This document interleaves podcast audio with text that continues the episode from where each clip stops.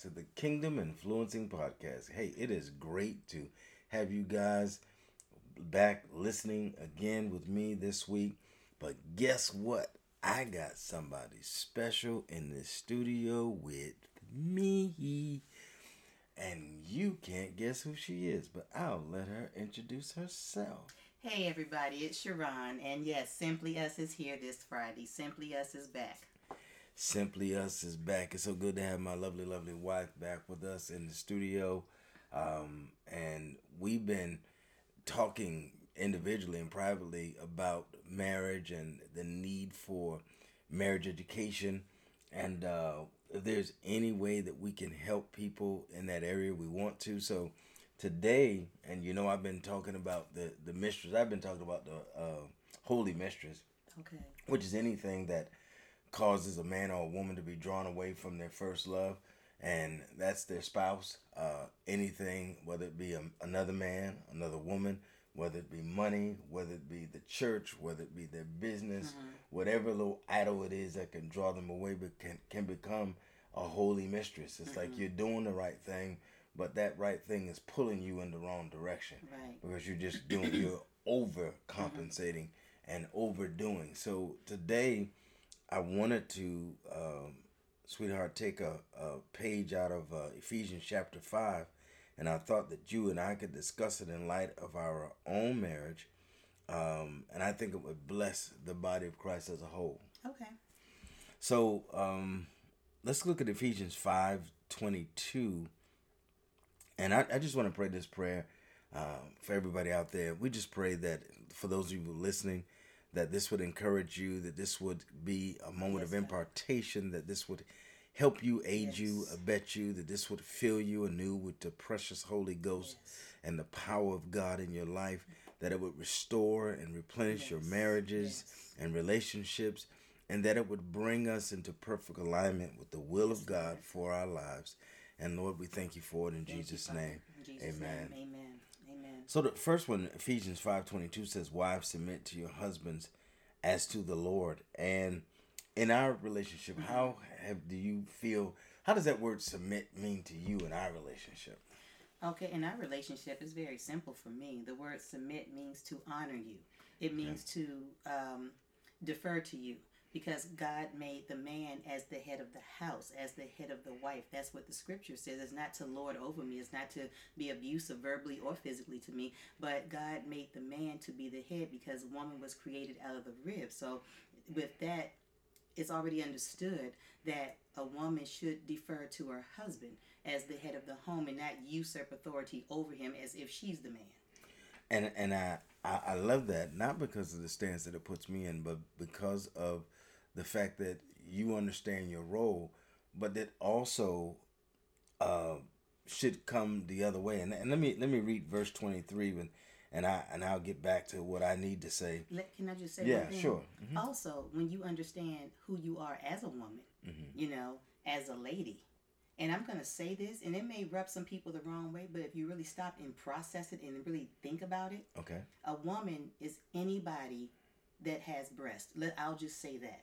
Long hair, short hair, that's a woman. Mm-hmm. But a lady is someone who knows who she is at all times, in any circumstance, in any arena, and she conducts herself as such. So there is a difference between being a woman and a lady. Mm-hmm. All right. And I'm sure you all understand that. Don't forget the sexual organ. I chose not to say that. I chose not to go that deep with it. All right.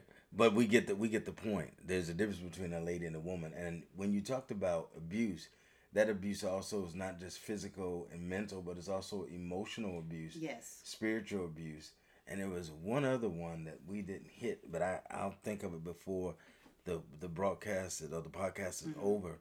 And it simply says, and you already alluded to this, verse 23, because the husband is the head of the wife, and also Christ is the head of the church, he himself being the savior of the body. And I think that men need to understand why you all pay that deference to us, because the man is the head of the wife, as also Christ is the head of the church. But when you look at Christ as the head of the church, he was the suffering servant. Mm-hmm. So then a man gets that deference not just because he's a man, but because he's a suffering servant, because he understands the role of Christ in the body mm-hmm. and in the Bible, that without Christ we can do absolutely nothing. Yes. And so his death, his burial, his resurrection, his 30 years of, mm-hmm. of just complete silence mm-hmm. before he came on the scene to begin his public ministry, just waiting for the time for God to move in his life. So there's something about this suffering servant, but not only was he patient, mm-hmm. not only was he godly, kind, full of grace, full of truth, but he also loved the Father. Mm-hmm. He had such a relationship with the Father that he didn't do anything unless the Father told him to do it. Mm-hmm. Whereas in a relationship between you and I shouldn't do anything to you that wouldn't be authorized, that mm-hmm. is not authorized mm-hmm. by the Father. Mm-hmm. So I should not harm you. I mm-hmm. should not speak harshly to you. Mm-hmm. I should not talk craziness mm-hmm. to you, because those kinds of things would not be authorized by the Father. Exactly. I shouldn't lay hands on you physically, because mm-hmm. those kinds of things mm-hmm. would not be authorized by the Father. So I should honor you, the Bible says, as the weaker vessel, mm-hmm. not being weak in stature, because mm-hmm. he created them both, male and female, and he gave us all the power to be fruitful, to multiply, mm-hmm. to replenish and subdue. And we'll talk about that a whole another time. Mm-hmm. But just the fact that the man understands that she should be cherished, mm-hmm. she should be honored, mm-hmm. she should be loved. And that's why it says, as the weaker vessel, right. Okay? Not and, that she is a weaker vessel, mm-hmm. but as a weaker vessel. Right. And also on that note, we understand that that is not to say that the woman cannot be a businesswoman. That is not to say she cannot be a judge or have a lucrative entrepreneurial business. She is still who God created her to be. And she can be a judge, she can be a doctor, a lawyer, but she still understands that her role as a lady in a marriage, she should defer to her husband. Because, I mean, yeah, women have had to get to this point where they have had to do things that men typically would do, you know, in the former years, but it wasn't designed. Our bodies are not designed like that typically. So we need to understand how we're anatomically designed. You know, we're not designed to lift 2x4 planks. We're not designed to be drilling holes in the ground. You know what I mean? Mm-hmm. Our bodies are not anatomically set up for that by God. So we need to understand, you know, all those things come into play. And as I said earlier, when we know who we are, it doesn't matter. You can defer to your husband, and it doesn't make you feel less than. It doesn't make you feel, you know, like you're being subservient or he's lording over you. You understand the dynamics of the role. Exactly. And even if the woman is mechanically inclined. I know some women that are mechanically inclined. They are, but mm-hmm. typically mm-hmm. our bodies were not designed for that heavy lifting. I mean, okay. Yeah, if you go in the gym and lift weights and strengthen your body, of course you can do some things, mm-hmm. but typically a woman's body, anatomically speaking, is very different from how a man's body is anatomically. That's true. That is definitely true. The verse 24, but as the church submits to Christ, so also should wives submit to their husbands in everything. And we talked about that already. Mm-hmm. But I wanted to get to verse 25. Husbands, love your wife as Christ loved the church. And that's what I was alluding to earlier. Mm-hmm. We must love the wife. Husbands who are listening to me, boyfriends who want to be married. Mm-hmm. You have to learn to love your wife so much that you would die for her. And it's not just a physical death we're talking about. Yeah, you can take a bullet for your wife. Yeah, that's on a whole nother plane. But we're talking about die of your personal desires, die mm-hmm. of your personal needs. Mm-hmm. Because at the end of the day, you're supposed to meet her needs. I always talk about this because mm-hmm. men want to be kings. And I tell men, if you want to be a king is a servant. Exactly. A king is the chief servant of them all. He makes sure that the infrastructure is right, that the tax system is right. If there's an enemy attacking us, they look to the king to mm-hmm. defend the city. To give direction. Direction and order. If the government's not right, whatever's going on that's incorrect mm-hmm. in the city, they look to him. Mm-hmm. You set up the infrastructure of the city, not just the streets and the layout, but the governmental mm-hmm. systems. You're chief servant of them all. And these people who are employed by you ought to take on your attitude mm-hmm. because they're an extension of you. Mm-hmm. They're servants of the kingdom mm-hmm. of the king. And in addition to that, as a queen, and as you use the analogy of a king, the queen is to be the helpmate to the king. So as the king treats her accordingly, it's no problem for the queen to submit and treat her husband like a king should be treated. Mm-hmm. But also, the king has to keep in mind, as you do with me, that we do have a voice. We do have opinions. We do have something to add to the equation. Mm-hmm. So some things that men see the bigger picture, but women see the small details. So as you're governing your kingdom, so to speak, then we see things that if we don't fill in this hole right here, if we don't, tackle this gap, then the kingdom could possibly implode or collapse. Okay. And so that's how a queen helps her king. Mm-hmm. And she doesn't mind doing that when she's treated properly. When she knows that she's loved, when she knows that she's protected, when she knows that she's provided for. And you still have your job, you still have the life that you live, the purpose for which you were created in the earth, your employment. But when you come home, there should be, a difference in how you may have to carry yourself or interact on your job with your peers or colleagues. Mm-hmm. When you come home, then you need to take off the job hat and put on the wife hat. Mm-hmm. And there is a difference. Mm-hmm. And that's the same thing with a man. When you come home, you may be bossing everybody around, but when you come home, you need to let that go and realize that you're not in the house to boss your wife around. You're in the house to develop a synergistic relationship with your wife that shows her that you love her and that there's a security in you, a covering in you, that you want to cover her, that you want to protect her. So I always say this to husbands and guys who really want to do this thing right. You need to be prophet, priest, king, protector. Prophet, priest, king, protector. And provider. And so the prophet has a vision for the future. He hears the heart and the mind of God. The priest worships God. When we worship God, God inhabits the praises of his saints. He sits with us. He talks with us, and he helps us defeat the spiritual enemies that we deal with every day. When you're the provider, you are making sure that the needs of the home are met. Even if you stay home and the wife is working, that doesn't mean you stay home and just lay around the house all day. No, you need to be doing something. There needs to be, if you can cook. I can cook. I cook well. Mm-hmm. Matter of fact, I do the bulk of the cooking now, and you do the bulk of the cleaning. She does the bulk of the cleaning. So it's and that works for us. So you have to find out what your roles are. It's not a male role and a female role. It's what is your role? What do you do best? If your wife cuts grass better than you, then leave it alone. Get away from the lawnmower and go yourself someplace else. Get your rake and rake up the grass, whatever. But allow each of us to prosper or to excel mm-hmm. in our respective roles, and then you merge that thing together synergistically, mm-hmm. making sure that everything in the house that needs to be covered mm-hmm. or in your apartment that needs to be covered gets covered. So I said what I said: prophet, priest, protector, provider. Protector, you protect your wife, provider, and there was one prophet, priest, king, protector, provider. Oh, the king. Mm-hmm. And we talked about the king already. Mm-hmm. So that's important. Mm-hmm. Those things are important that we make sure that we take on those things. And one other thing I want to say, but now go ahead. Okay, you go ahead. Yeah. You so go ahead. One thing I wanted to add to that is that, ladies, when your husband comes home, he needs to power down.